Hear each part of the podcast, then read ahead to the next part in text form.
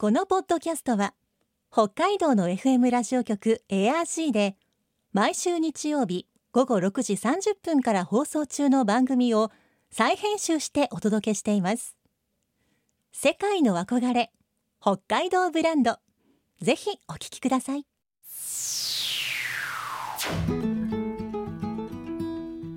今世界から注目される北海道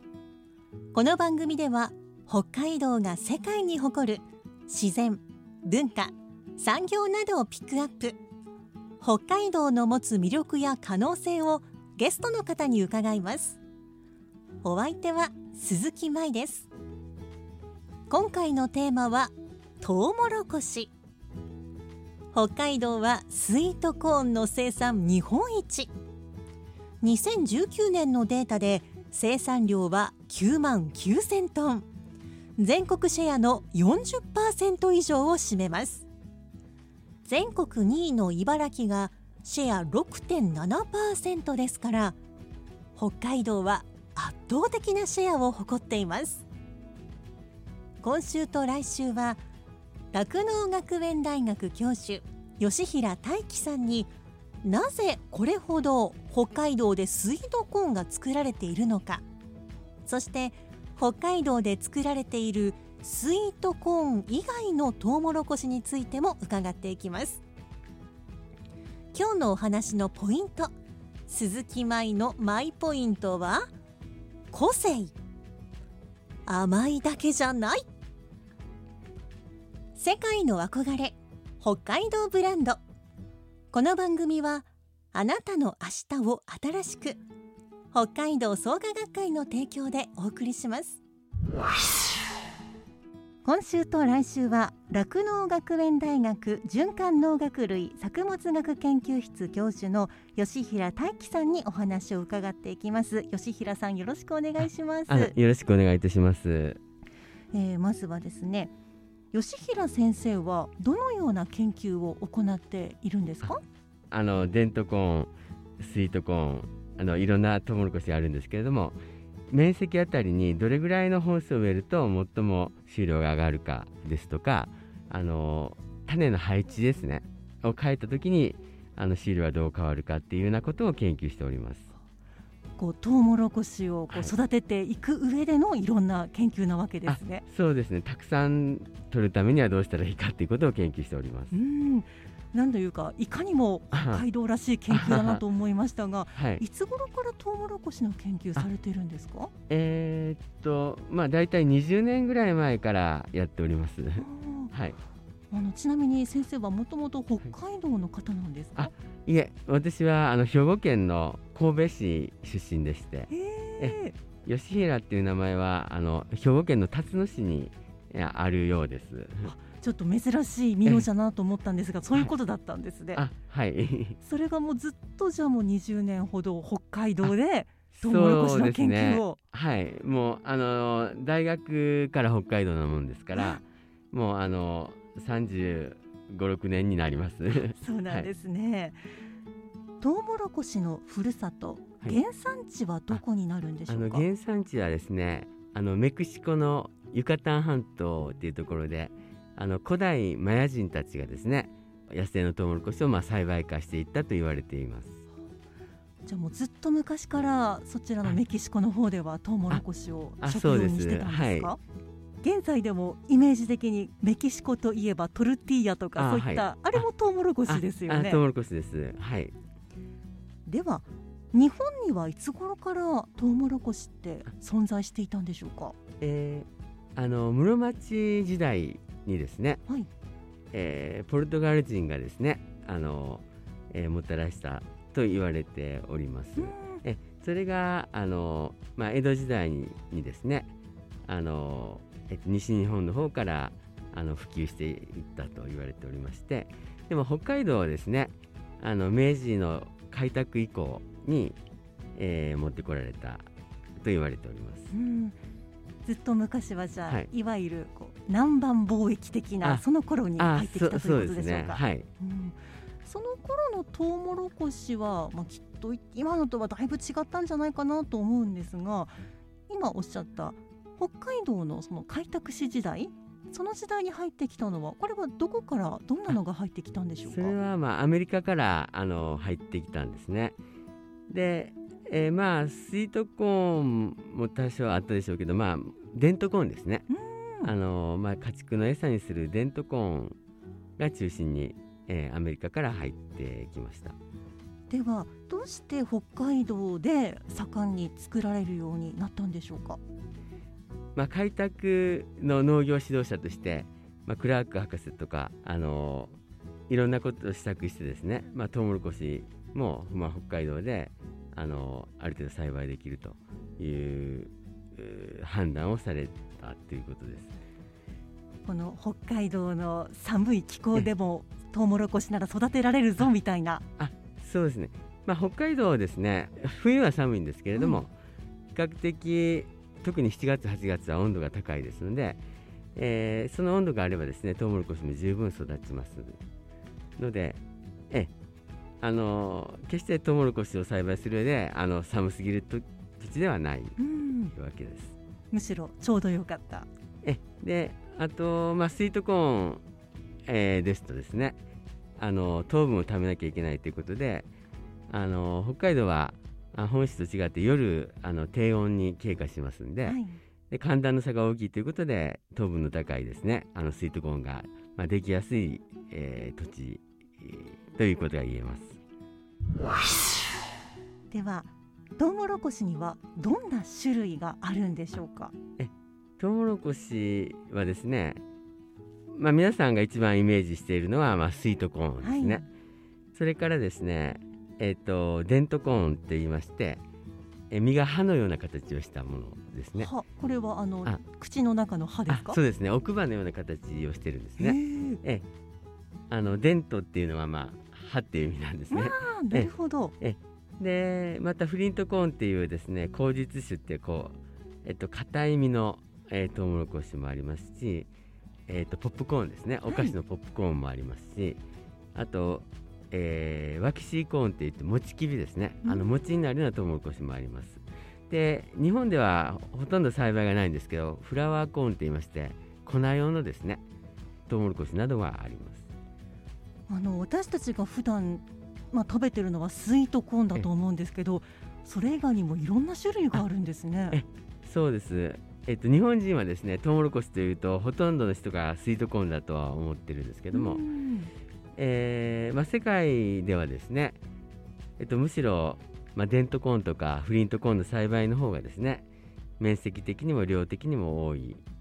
えー、状況になってます。はあ、ええ。まあ、北海道でしたらデントコーンはこう私のイメージでは家畜の飼料用に作っているっていうイメージがあるんですが。はい、はい、えあのデントコーンはあのえー、北海道ではあのサイレージですね、はい、家畜あの牛用のサイレージ用のトウモロコシとしてほとんど作られてるんですけども5万ヘクタールほどですね、うん、世界的にはですねあの成熟させてですねあの完熟させてからあの種として脱穀して、まあ、それをですねあの粉にひいて料理に使っているとあのまた工業原料に使ってるってそういう、まあ、史実用コーンっていうんですけど、はい、その史実用コーンの生産がですね、まあ、あの最も多いんですね。あの最近その史実用コーンの生産がですね北海道中央部でも少し見直されてきて今少しずつ増えつつあります。あそれにはあのあの輸入トウモロコシの価格もですねどんどん上がってきてですね、まあ、最近のウクライナ情勢もありますしあとトウモロコシが非常に作りやすい作物なのであの輪作体系上ですねトウモロコシをもっと入れていこうっていうことで水田畑作農家の方がですねあの、えー、北海道中央部で作り始めてるっていうことがあります。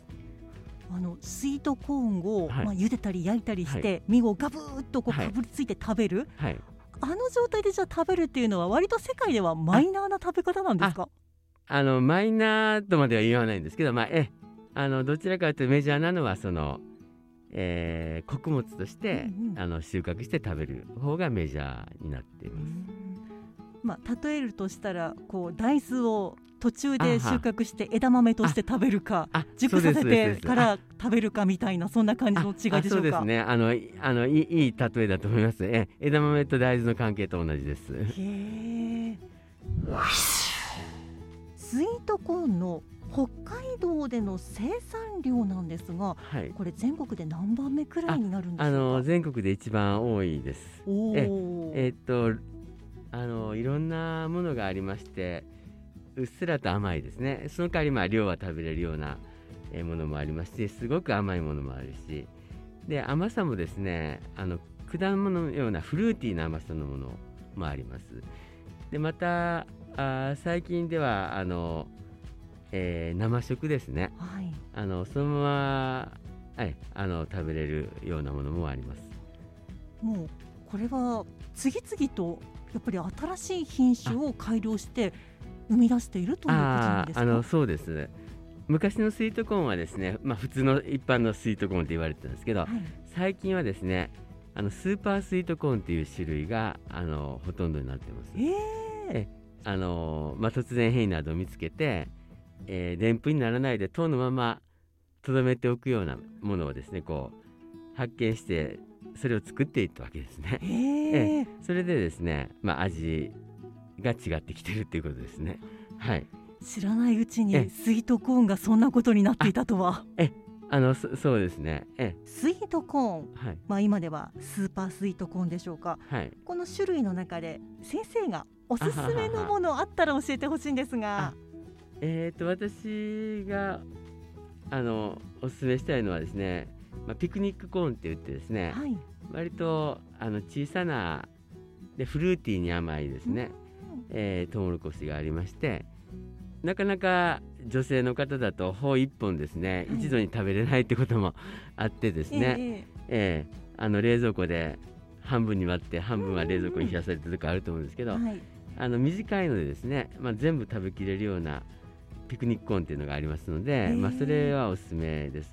えまあ、作っているところが限られてるかもしれませんですけども、はい、そういう大きさとかもじゃあ品種改良でいろいろこう工夫して。作られているんですね。はい、では北海道のトウモロコシってどうして美味しいんでしょうか？それはですね一番はその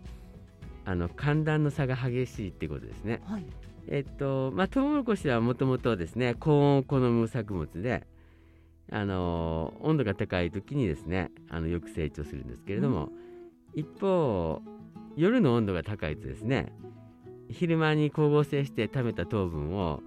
あの呼吸で消耗するんですね。はい。それである程度昼間は温度があって十分光合成してで夜ですねあの冷えるっていうとですねあの糖分が蓄積しやすくなります。でまた北海道ちょうど7月、まあ、8月前半など夏はですね日照時間がすごく長いので、はい。あの十分光合成できるあの条件があります。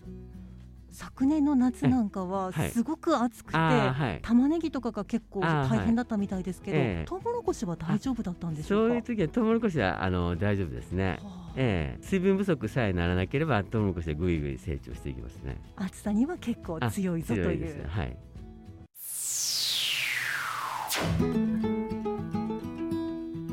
世界の憧れ北海道ブランド今回のゲストは酪農学園大学教授吉平大樹さん今日のマイポイントは個性でしたトウモロコシといえばまず思い浮かぶのが私たちがよく口にするスイートコーンだと思いますが他にも家畜の飼料となるデントコーン熱を加えると弾けるポップコーンひいて粉にして使うフラワーコーンなど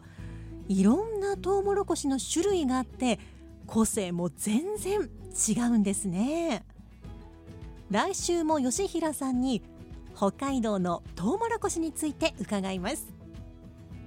さてこの番組では皆さんからのメッセージをお待ちしています。番組の感想やあなたの思う北海道ブランドなどぜひお寄せください。クオカード3000円分を毎月抽選で1名の方にプレゼントしています。詳しくは番組のホームページをご覧ください。北海道ブランド。